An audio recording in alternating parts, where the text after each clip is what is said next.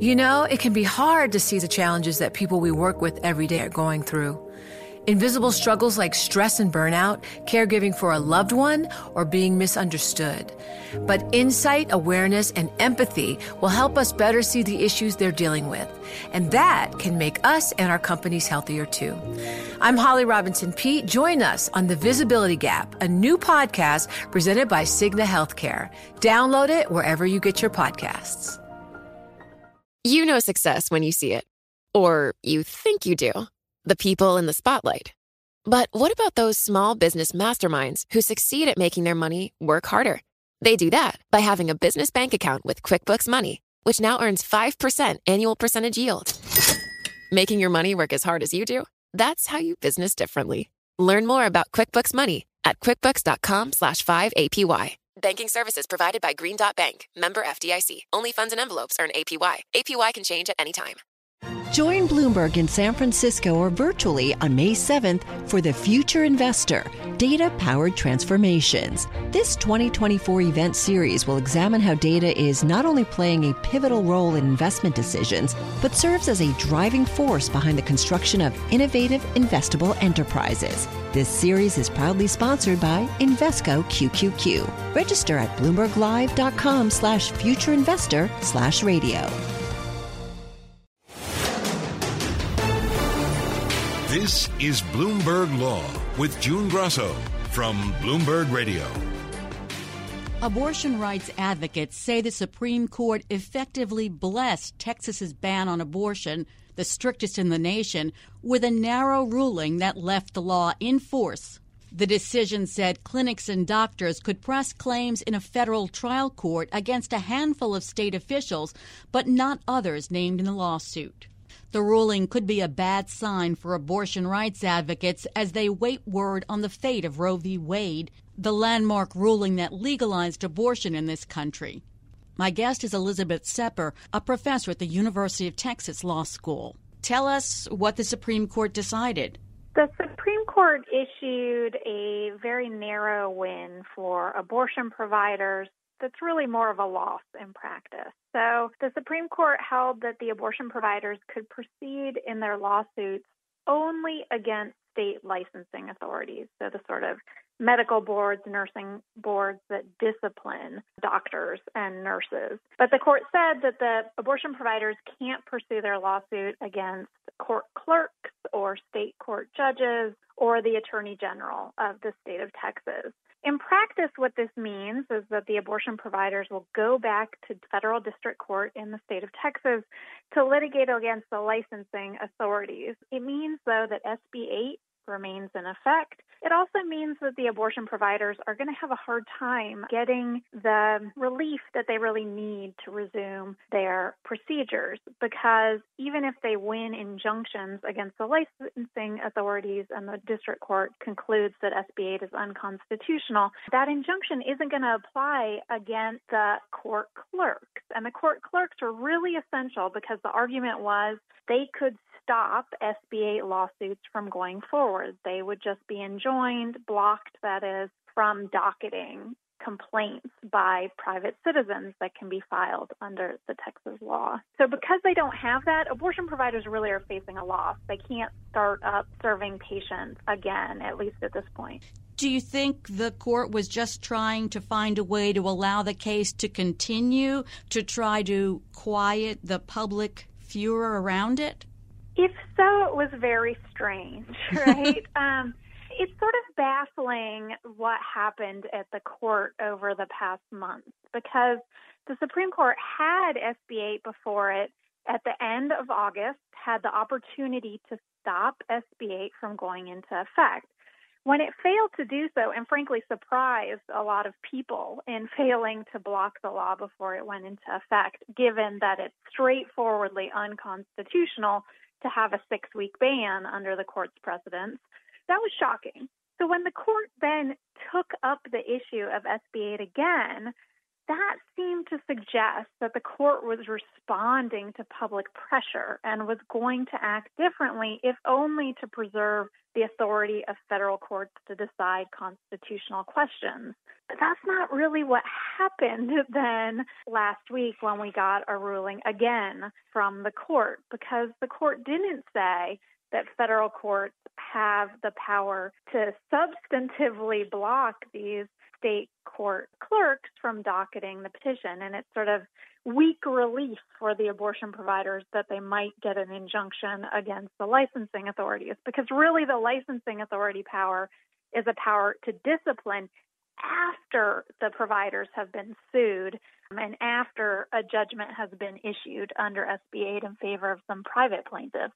So it's not super helpful to the providers. It doesn't lift the status in Texas, which is that abortion is effectively blocked um, and we don't have our constitutional right to abortion in place.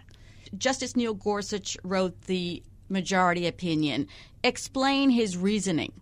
So it was an 8 1 decision, but it doesn't really reflect the unanimity of the court. Justice Gorsuch had to go through a number of the defendants named by the abortion providers. So he said that the judges and court clerks have sovereign immunity. So they're immunized due to concerns about federalism. So federal courts are limited in their ability to tell state actors, especially state court systems, what to do, how to approach litigation. And so his argument was that these actors have immunity under a doctrine known as ex parte Young. He also said there wasn't a real case in controversy because the judges and the court clerks are not oppositional to the abortion providers the way your average defendant would be. He then said that Attorney General Paxton was not a proper defendant. Here, the abortion providers had argued that essentially the Attorney General had delegated authority, had empowered private citizens around the country to act as his agents in the enforcement of this statute. But here, too, Justice Gorsuch said the abortion providers had not identified a proper defendant, that the Attorney General doesn't have the power to enforce SB 8. So all that was left were the licensing authorities. And there, Justice Gorsuch said, you know what, there is evidence in the way that the statutory structure works that the licensing authorities could ultimately enforce SB 8. The problem with that reasoning is that we could see the state of Texas go back to the drawing board, make clear that the licensing authorities don't have any power to enforce SB 8, and then there's no defendant left at all. No one for the abortion providers to sue. And I expect we will see that model uh, in other states that are thinking about copycat SB 8 abortion laws. It was an 8 to 1 vote, but there was a blistering dissent by the liberals. Justice Sonia Sotomayor wrote The court should have put an end to this madness months ago, before SB 8 first went into effect.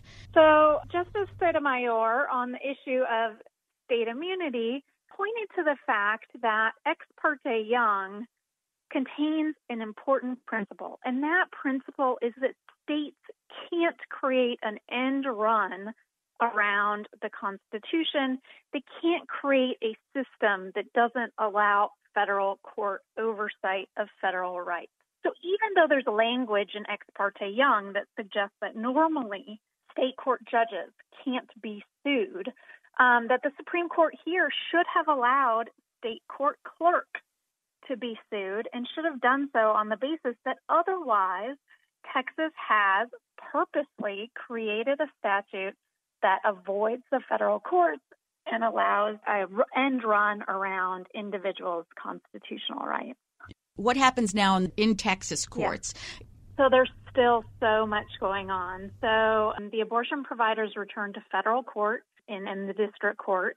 There is litigation in Texas involving 14 cases that were consolidated and where the Texas judge, Judge Peeples, just last week did conclude that a number of the provisions were unconstitutional as a matter of the Texas Constitution. This was a decision that, as he said, was about civil procedure, not abortion. So he made a number of rulings in those 14 cases on the issue of standing and the statutory damages award and also where the proceedings can be filed. He did not issue an injunction, but uh, we can expect that when the providers go back to the various courts in which these 14 cases have been filed, that some in- injunctions will issue. Again, the problem is that SB 8 has constructed a regime that doesn't really allow for finality. And finality is an important due process, rule of law value that means you can't keep being sued. You don't have the specter of a future lawsuit hanging over you after you win. But SB 8 creates that exact system. So it says things like that there's not going to be issue or claim preclusion. So once you've litigated a claim, you've litigated an issue, it's then not final for later lawsuits. It also says that even if you win, if your win is ultimately overturned on appeal, you're going to be held liable for the abortions provided in the interim. So it is possible that we will see some abortion providers based on Judge Peeples' decision uh, in the Texas courts and the, and the subsequent decisions in Texas courts begin to perform abortions again. But they will only do so with a real cloud of possible potential future litigation hanging over them everyone is looking toward the Mississippi case. Does this in any way indicate what the court will do in the Mississippi case? That it will overturn Roe v. Wade? I would read the Mississippi case uh, one where the outcome is fairly predictable, um, that Mississippi is going to win. I'm not sure the degree to which the SB 8 opinion tells us anything we didn't already know. Maybe what it suggests is that the conservatives are going to act as a bloc. And I think, you know, after the oral arguments in the Mississippi case, there continued to be a lot of discussion over whether Chief Justice Roberts could convince other conservative justices to adopt something that looks slightly more moderate. It would not be moderate, but slightly more moderate or sneaky than saying the words, we overrule Roe v. Wade. I would say the SBA 8 opinion maybe suggests that he has really lost control of the court, that it's no longer the Roberts court, it might be the Barrett court, it might be the Kavanaugh court, it might be the Gorsuch court. And it doesn't look like he's going to be able to push conservative justices to at least through a sleight of hand pretend that they're less conservative than they seem. And without any explanation, the Supreme Court turned away the Justice Department's bid to block the Texas law. What do you make of that? Right. So the Justice Department had actually um, sued and received relief on the merits. The district court had ruled that SB 8 was unconstitutional under Supreme Court doctrine. Um, and then the case went up to the Fifth Circuit, which lifted, uh, stayed the injunction um, and blocked abortions yet again. They briefly were being performed for about a 36 hour period. Um, and the Justice Department went to the Supreme Court, which is now uh, dismissed the petition as improvidently granted, which is a Supreme Court way of saying, oops, we should not have granted this petition. Let's send it back to the Fifth Circuit for oral argument and decision on the merits. So the Justice Department is now in the Fifth Circuit, um, and we'll see when the court is willing to hear arguments um, in that matter. I would suspect sometime in, early in the new year. Was it was that just the Supreme Court kicking the can down the road for a bit? So it was, you know, um, after oral argument on SB 8, folks predicted that the abortion providers would win, and because the abortion providers won and would be able to seek full relief, it made less sense for the Department of Justice to pursue a lawsuit because there were individuals who could assert the Constitution against this law. But the Supreme Court didn't really give abortion providers a win, right? There's still no person who can globally challenge SB 8 in the federal courts. So that actually should have put more pressure on siding with the United States at the Supreme Court, but it's exactly the opposite of what the court did. It really did kick the can down the road, maybe with the idea that by the time the Justice Department suit comes back to it, it will have eviscerated the right to abortion in the Mississippi case.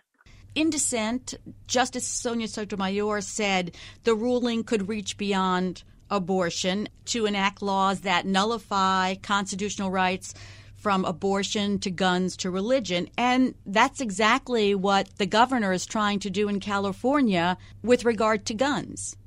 Yes and no.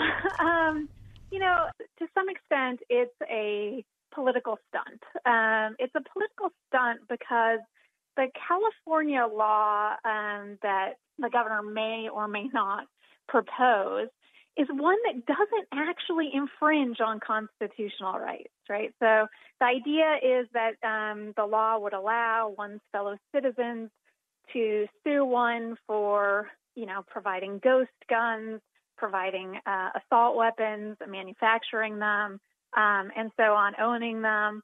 But none of those are rights protected by the U.S. Constitution or any interpretation of the Supreme Court. The Supreme Court relatively recently determined that the Second Amendment, which creates a right to form militias, extends to gun ownership in one's home. But they were talking about handguns and they were talking about in one's home. And courts of appeals that have dealt with issues of assault weapons or uh, ghost guns have actually sided with the government, held that there was no violation of constitutional rights.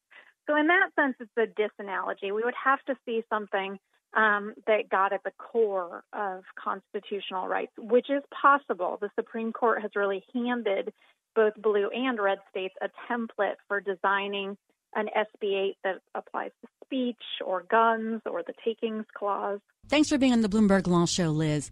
That's Professor Elizabeth Sepper of the University of Texas Law School. The House has voted to hold former White House Chief of Staff Mark Meadows in contempt of Congress after he stopped cooperating with the January 6th committee investigating the Capitol insurrection. Meadows is the first former White House Chief of Staff in nearly 50 years to face prosecution. Here's Committee Chair Benny Thompson and Committee Vice Chair Liz Cheney. And when a witness defies the law, that amounts to more than obstruction our investigation it's an attack on the rule of law. We wish that we did not uh, have to meet today uh, to urge our colleagues uh, to po- vote uh, criminal contempt for one of our former colleagues and the former chief of staff to President Trump. We don't take this step lightly. But Republicans denounced what they called overreach by the Democrats. Here's Representative Jim Banks. Mr. Meadows agreed to sit for a deposition if it was limited to areas not protected by executive privilege. He tried to cooperate, but the Select Committee didn't care. The near party line 222 to 208 vote on Tuesday is the second time the special committee has sought to punish a witness for defying a subpoena. Former Trump advisor Steve Bannon has already been indicted for criminal contempt for refusing to testify to the panel, and he awaits trial in July. The question now is whether the Justice Department will decide to prosecute Meadows as it's prosecuting Bannon. Joining me is William Banks, a professor at Syracuse University Law School. What's the import of the House voting to hold Meadows in contempt of Congress?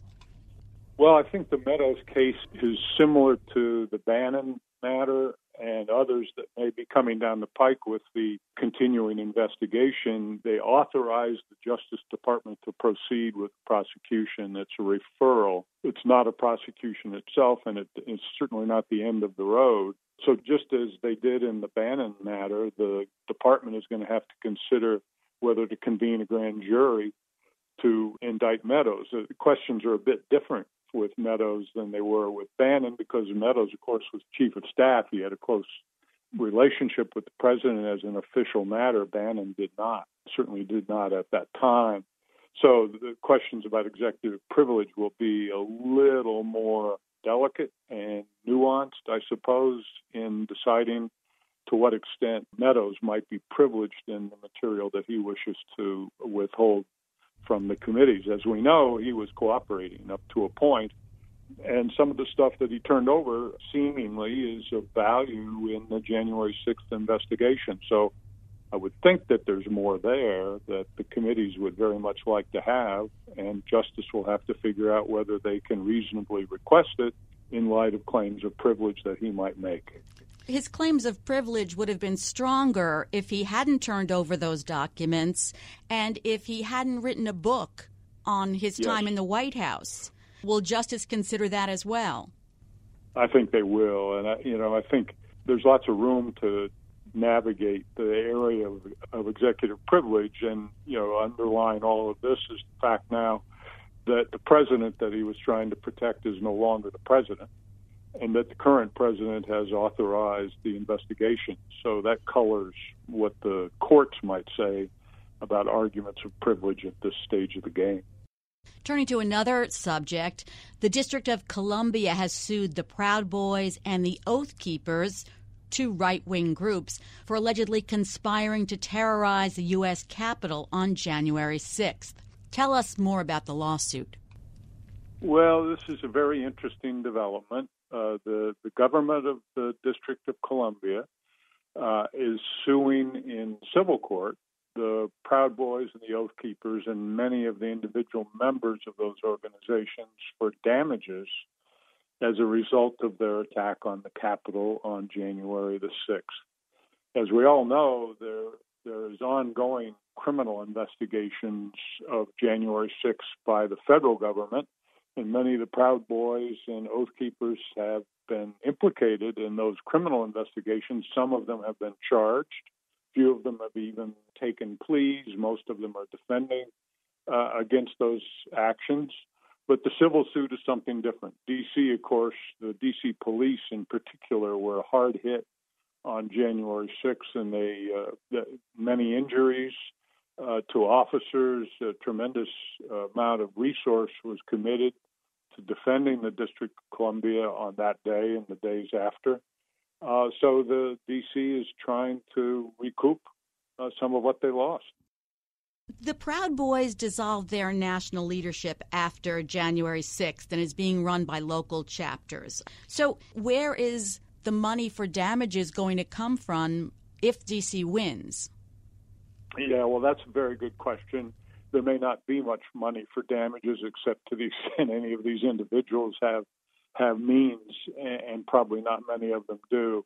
It is true that they've uh, dissolved their national leadership, and their strategy seems to have changed to try to uh, influence uh, local communities, uh, school boards, local governments, and the like that certainly doesn't insulate them from uh, from the reach of federal law and litigation, but they may be judgment proof.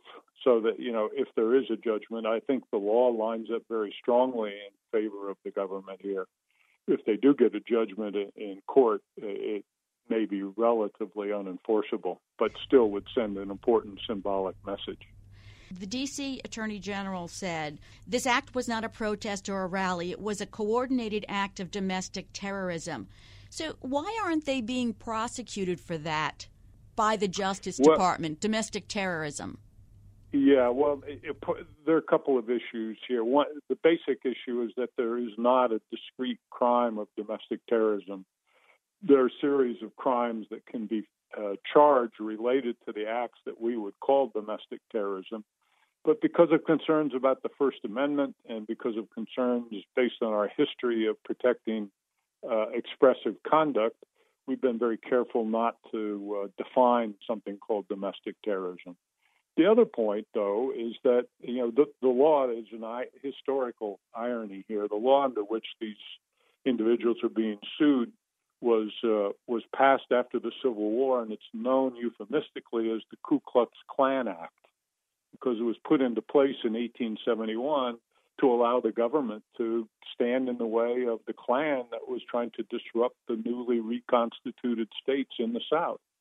And they were doing essentially what the Proud Boys and the Oath Keepers did on January 6th, trying to interfere with the conduct of government affairs and government business by getting in the way of government officials. So I want you to listen to what a lawyer for two of the defendants named in the suit Jonathan Moseley said, quote, Neither the Proud Boys nor the Oath Keepers were remotely interested in obstructing the joint session of Congress on January 6th because that would leave no one as president, elevating Nancy Pelosi to the presidency. So uh, I'm wondering how you take that, whether it's just sort of tongue in cheek, it's not a real defense. It's not a defense. I mean, so of course the the the uh, charges in the indictment or in the civil action here today. The complaint, by the way, runs at 188 pages. Wow. Uh, I read through it this morning, and uh, uh, and I was cursing you under my breath. I'm sorry. the, the, no, I'm, I'm joking. Yeah. It's quite an interesting complaint. So the, the charges under the federal law, the so-called Ku Klux Klan Act, are going to require that the government prove that the uh, that the individuals conspired to intend to intimidate, to coerce, to disrupt uh, these officials from going about their business. I think from what we've learned in the criminal investigation so far and what we could see from video and still images of that day, that's exactly what was going on.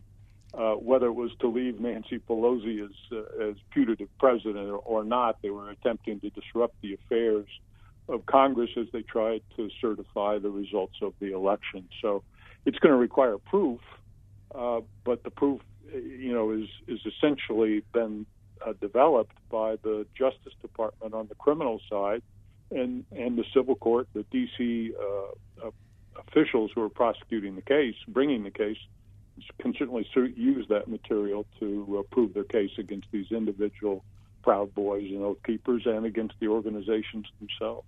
This isn't the first civil lawsuit that's been filed against the members of the extremist groups who stormed the Capitol because several members of Congress have sued leaders of the two organizations, former President Donald Trump and his former attorney Rudy Giuliani for conspiring to incite the insurrection. Seven Capitol police officers have also filed a similar lawsuit. So the cases would seem to have the same witnesses. Could the cases be consolidated and tried together? That seems unlikely given the disparate nature of the plaintiffs here. You know, members of Congress and the D.C. government aren't going to be uh, co plaintiffs in a lawsuit it, there would be an interest in consolidating, at least for the purposes of proof, and maybe the the, the federal district court judges in D.C. can figure out a way to get that done if it goes that far. You know, the other the other important action here that serves as a precedent, of course, is the Charlottesville uh, judgment against some of the same groups and individuals that was recently uh, determined by a federal court in Charlottesville with massive assessment of damages. As you, a question you raised before about where's that uh, money going to come from to pay the damages, no one knows. But you know, a significant uh, million, multi-million dollar damages award was given for the actions undertaken in 2017 in the uh, Charlottesville riot. Thanks for being on the show, Bill. That's William Banks, a professor at Syracuse University Law School. Hi, I'm Ron Kruszewski, Chairman and CEO of Stifel. Financial advisors, if you're not growing your practice, you're losing market share. Stifel is a growing entrepreneurial, advisor centric firm built for successful advisors like you. Imagine having the resources of the largest wirehouses and the support of the boutique shops, but none of the bureaucracy to get in the way of you serving your clients. At Stifel, it's your business, your book, your clients. I always tell the advisors we're recruiting, I want you to come to Stifel and double or triple your business. Most of them laugh and shake their heads, but I'm serious. Don't take it from me, take it from Stifel's number one finish in JD Power's 2023 U.S. Financial Advisor Satisfaction Study. So, there's a reason why 148 financial advisors joined Stifel last year. Come join us and find out why Stifel is the firm where success meets success. Visit www.choosestifel.com Stifel.com. Stifel Nicolaus and Company Incorporated, member SIPC and NYSE. You know success when you see it. Or you think you do. The people in the spotlight athletes, actors, artists. But what about the people behind the scenes? You know, the ones who make it all happen the lighting engineers, the sideline photographers, the caterers. They're small business masterminds. And if there's one thing they have in common, It's making their money work harder. That's why they have a business bank account with QuickBooks Money, where they are now earning a generous 5% annual percentage yield. Yes, 5% APY. Making your money work as hard as you do? That's how you business differently. Learn more about QuickBooks Money at quickbooks.com slash 5APY. Banking services provided by Green Dot Bank, member FDIC. Only funds and envelopes earn APY. APY can change at any time. It can be hard to see the challenges that people we work with every day are going through. I'm Holly Robinson Peete. Join us on The Visibility Gap, a new podcast presented by Cigna Healthcare. Download it wherever you get your podcasts. A divided U.S. Supreme Court left in force New York's mandate that healthcare workers be vaccinated against COVID 19, refusing to order exemptions for 20 providers who say they object to the shot on religious grounds. There was no explanation from the majority, but this case follows a similar rejection in a Maine case in October. Justices Neil Gorsuch, Clarence Thomas, and Samuel Alito dissented with Gorsuch suggesting that New York Governor Kathy Hochul had acted out of anti religious animus. Among other remarks, Hochul had said in September that people with religious objections to vaccine mandates, quote, aren't listening to God and what God wants. Joining me is Dorit Reiss, a professor at UC Hastings College of Law who specializes in vaccine policy. There was no opinion from the majority, but was this expected? Yes and no. So, on one hand, we already have one case on related facts, the Maine case in which a majority in the Supreme Court refused to stay a similar mandate.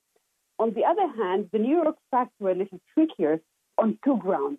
First, New York initially proposed to have a religious exemption and then took it out. And that was the issue for the district court judge that initially stayed their mandate in one of the three cases. And second, Justice Gorsuch quoted statements from the current acting governor of New York could be used to suggest there's hostility to religion here. So, Justices Neil Gorsuch, Clarence Thomas, and Samuel Alito dissented. Justice Gorsuch, as you say, criticized the New York governor, Kathy Hochul, but he also suggested that she had acted out of anti religious animus.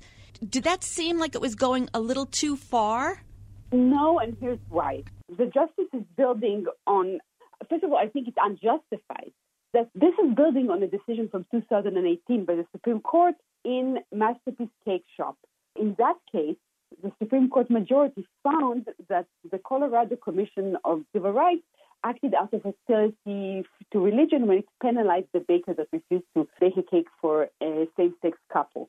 And the Supreme Court used statements by commission members to show hostility to religion. So, in this use, the justice was following that earlier precedent. He was not targeting the governor out of the blue. He was following a previous Supreme Court decision that did look at what officials say. The problem with that is in that previous case, you had a limited commission, and the statements by members could be used to suggest how the commission in its entirety view it. Even then, it was problematic because latching on specific statements is tricky. Here, the statements in question were the governor's statements outside the mandate. The health department mandate did not include this statement, and the governor wasn't the one that issued the decision. So using the statement is somewhat out of context here. But the question of hostility to religion is now part of our law. So let me ask you this about the vaccine itself and about the religious objections to the vaccine. Mm-hmm. The petitioner said that they objected to the vaccine's origin from abortion derived fetal cell lines in testing, development, or production. But New York said, first of all, that none of the vaccines contain aborted cells, but the use mm-hmm. of fetal cell lines for testing is common, including for the rubella vaccination, and that healthcare workers are already required to take. So, what is the religious objection? So, first of all, we're now stepping into, into really tricky ground. We can't, when we examine religious objection, assess whether it's logical. The question is, is it sincere? And the arguments you're raising kind of show how tricky it is to apply that standard. It's really hard to say when do we move from is the belief valid to is the belief sincere. the city is well placed to assess whether their objection is sincere. For example, it can say, if you've taken MMR vaccines, in which the rubella vaccine has been grown on cell lines descended from abortion from the 1960s, uh, if you've taken that vaccine and you're now refusing to take a COVID vaccine that has a much more tenuous connection to those same old cell lines, you need to explain to us why and why we should believe you that this really is the reason for your objection. That's totally fair because you can say, if if you don't have a problem with the closer connection, we don't believe you that now you have this uh, problem.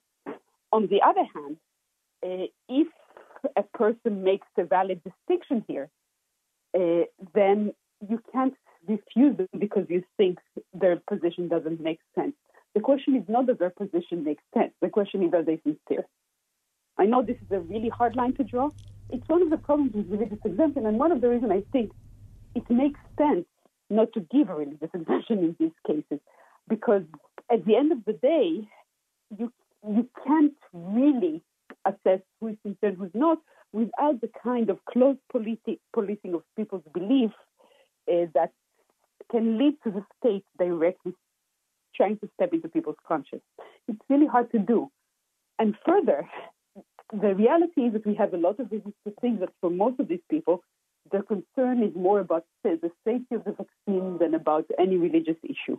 If that's the reality, if the concern really is more about safety, uh, what's going on is that a lot of people are making untrue claims about religion and uh, applying a religious exemption would probably reward the people that are better at lying about it rather than the people who might really be sincere. There are some people that probably have sincere religious objections to this vaccine. For example, uh, there may be people who for years have rejected modern medicine on religious grounds.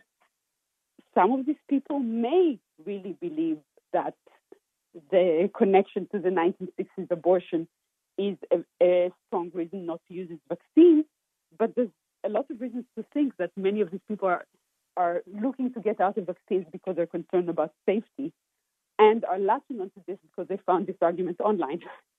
Uh, policing this is frankly not very easy to do. So, do you think this is the last case that we'll see involving the vaccine and religious objections at the Supreme Court, or they'll try again? Oh, there are going, there are going to be a lot more cases. Remember that these cases haven't been fully decided by the Supreme Court either. Right now, the only decision is not to give an emergency stay for the mandate. We don't even know how the full Supreme Court will decide when the full case is before them. Uh, in the previous case, and I think that we can assume that that's the, still the reasoning, uh, in the Maine case, Justices Kavanaugh and Justice Coney Barrett uh, signed onto a concurrence that said we're not giving a stay because we think this shouldn't be done during their emergency basis. We shouldn't change the law during an emergency procedure. We should wait for the full case. They didn't say how they, they think they're going to decide the full case. So the NYC case is the second case on exactly the same issue. Uh, in a previous case, Mills versus Doe, the Supreme Court was asked to give a stay for Maine healthcare worker mandates, which also didn't give a religious exemption. So this is kind of the second round. In that first case, Justices uh, Coney Barrett and Kavanaugh uh, signed onto a concurrence that said we don't want to do this on an emergency basis. So let's discuss where the other vaccine mandate lawsuits stand. President Biden mandated that employers with more than 100 employees ensure that their employees are fully vaccinated or undergo regular testing and wear a face covering at work. It was set to take effect January 4th, but it's already been challenged. How many lawsuits are there challenging the mandate? I think right now there's 12 lawsuits, all consolidated in the Sixth Circuit. So they've been consolidated. They're all going to be addressed together. Do they have a similar reason for objecting to the mandate? Uh, the OSHA case has it's basically a vaccinate or test requirement for employers. Uh, so there's no question anyone with religious objection can choose to, to get tested. So it's not about religious freedom. The arguments in the OSHA case are focusing on two things. First, federal versus state powers. And second, the power of OSHA, the power of OSHA with, uh, to act without specific authorization from Congress and the power of OSHA more generally and applying it here. Is this within what OSHA can do using the uh, requirements? Do you take anything from the fact that through a lottery the case is before the Sixth Circuit, mm-hmm. which is conservative leaning? So right now we're waiting for a decision on whether this is going to be heard en banc or by a panel. Uh, the conservative leaning is going to have a lot more implication if it's heard en banc than if it's on a panel. Then we're going to ask ourselves what's the panel, and you can have different panel in practically every court. Uh, it probably is a question. Uh, the conservative conservative justices may be more inclined to more carefully scrutinize administrative action and tamper down on them. And we've seen several decisions from conservative uh, courts which seem more aggressive in reviewing the administrative state. So it, it, does matter, but it also really depends on the specific judge and how they see it.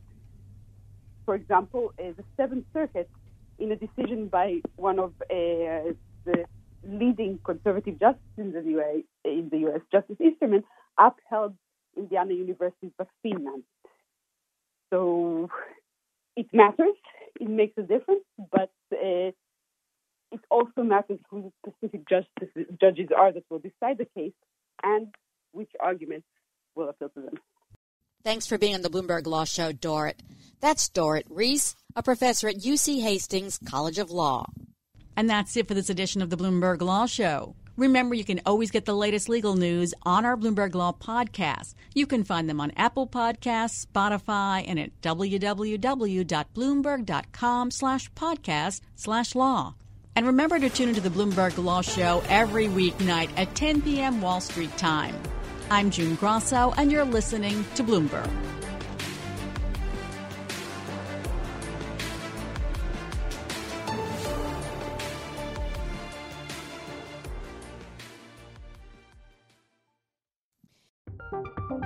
From Silicon Valley to Wall Street, the promise and perils of artificial intelligence are playing out on the world stage. But what will the next phase of AI adoption look like? Which companies, from big tech to startups, will dominate? And where do the risks and unintended consequences lie? I'm Emily Chang. Join me at Bloomberg Tech in San Francisco, May 9th, to answer many of the industry's burning questions, alongside Snap's Evan Spiegel, Xbox President Sarah Bond, OpenAI's Brad Lightcap, top researcher Dr. Fei Fei Li of Stanford, and many more. More details and just a few tickets left at bloomberg.com slash techsf.